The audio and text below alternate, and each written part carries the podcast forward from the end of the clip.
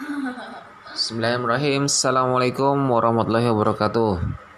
Apa kabar sahabat podcaster semua?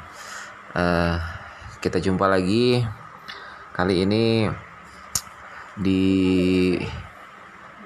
Hari Kamis malam Jumat uh, Tanggal 11 Juni. Eh 12 Juni ya uh, 2020 uh, saat ini kebetulan saya sedang bersama uh, ibu dari keempat anak-anak saya. Uh, Alhamdulillah beliau mau menemani. Baik uh, apa kabar nih semua dari uh, pandemi COVID-19 apakah kita sudah terbebas dari itu semua? Ataukah ini semua adalah hoax belaka?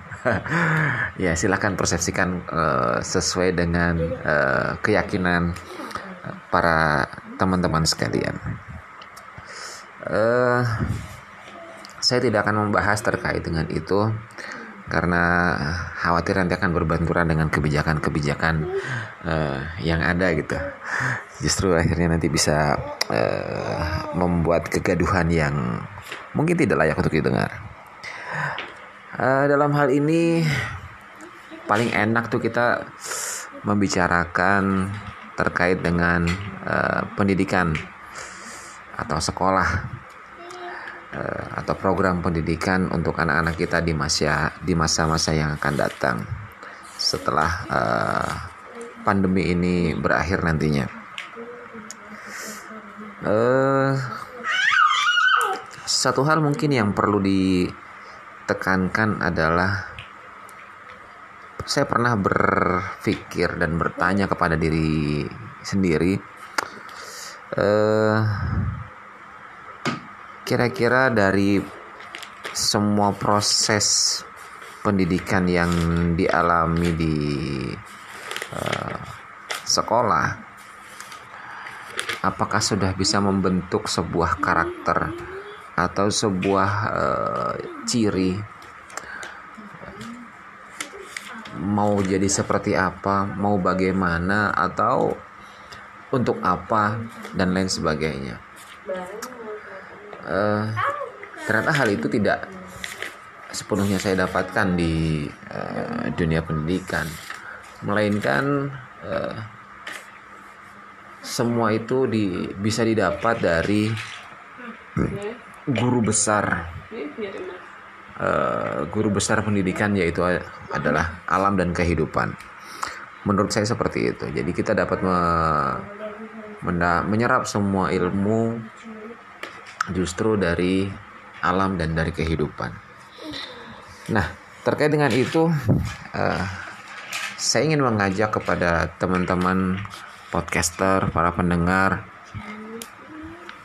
bahwa uh, ayo, saya hanya ingin mengajak intinya, mengajak kepada para pendengar sekalian yang mungkin berprofesi sebagai seorang guru, seorang orang tua, seorang uh, apa pengajar, pendidik dan lain sebagainya. Uh, mari sama-sama kita mengkerucutkan. Kira-kira uh,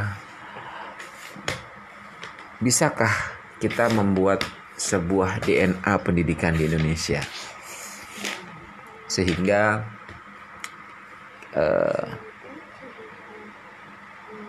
pendidikan kita itu bisa membuat anak-anak kita itu bermimpi keindonesiaan, mempunyai potensi keindonesiaan, memiliki problem keindonesiaan, dan yang paling penting adalah kearifan keindonesiaan. Uh, karena hal itu menurut saya sangat penting.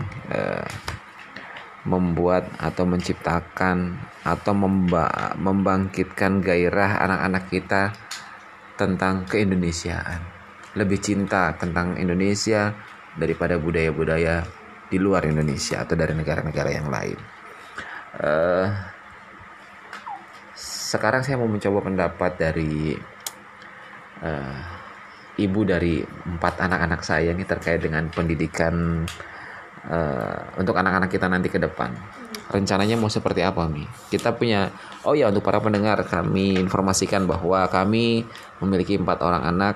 Anak pertama perempuan uh, usianya 9 tahun, mau masuk ke usia 10 tahun, kemudian punya adik laki-laki kembar berusia 6 tahun uh, dan yang bungsu adalah laki-laki berusia berapa tahun? Adek hampir 2 tahun jadi sekitar satu tahun 9 bulan. Nah gimana nih uh, Mi? Rencana-rencana atau uh, strategi kita buat uh, pendidikan anak-anak kita rencananya mau seperti apa? Apa tuh di masa pandemi gitu? Ini apa? Mulai dari masa pandemi ini sampai nanti ke depan seperti apa? Ayo seperti apa ya? Hmm, ini nanti bisa di kalau pendidikan buat anak-anak Umi anak-anak kita tuh Umi tuh pengennya mereka tuh semua bahagia belajar itu. Belajar itu bahagia belajar itu nggak ngerasain beban. Belajar itu menyenangkan. Belajar itu menyenangkan. Oke. Dan mereka bebas memilih gitu ya? Bebas memilih artinya mau mulai dari mana sesuai dengan apa yang dia mau terus kita kembangkan. kita kita memfasilitasi. kita memfasilitasi kita dampingi gitu ya. Kita dampingi kita fasilitasi. Hmm. ya gitulah pokoknya. Hmm, mereka harus bahagia. Menurut pendapat Umi nih kira-kira dari kondisi yang sekarang sebaiknya anak-anak mulai sekolah kapan? Jangan uh, bul- 2021 paling aman 2021 paling aman. Jadi satu tahun satu tahun anak-anak belajar di rumah. Oke. Luar biasa. Ya, demikian eh, teman-teman pendengar semuanya, para podcaster. Eh, sekali lagi ini hanya pendapat kami eh, sekeluarga saya dan istri. Selebihnya eh, jika para pendengar punya pemikiran-pemikiran yang lain, silahkan dituliskan di kolom komentar. Mungkin itu saja dari kami untuk uh, edisi malam hari ini. Terima kasih. Mohon maaf jika ada kata yang salah. Bila taufiq wal hidayah. Assalamualaikum warahmatullahi wabarakatuh. Salam sehat selalu.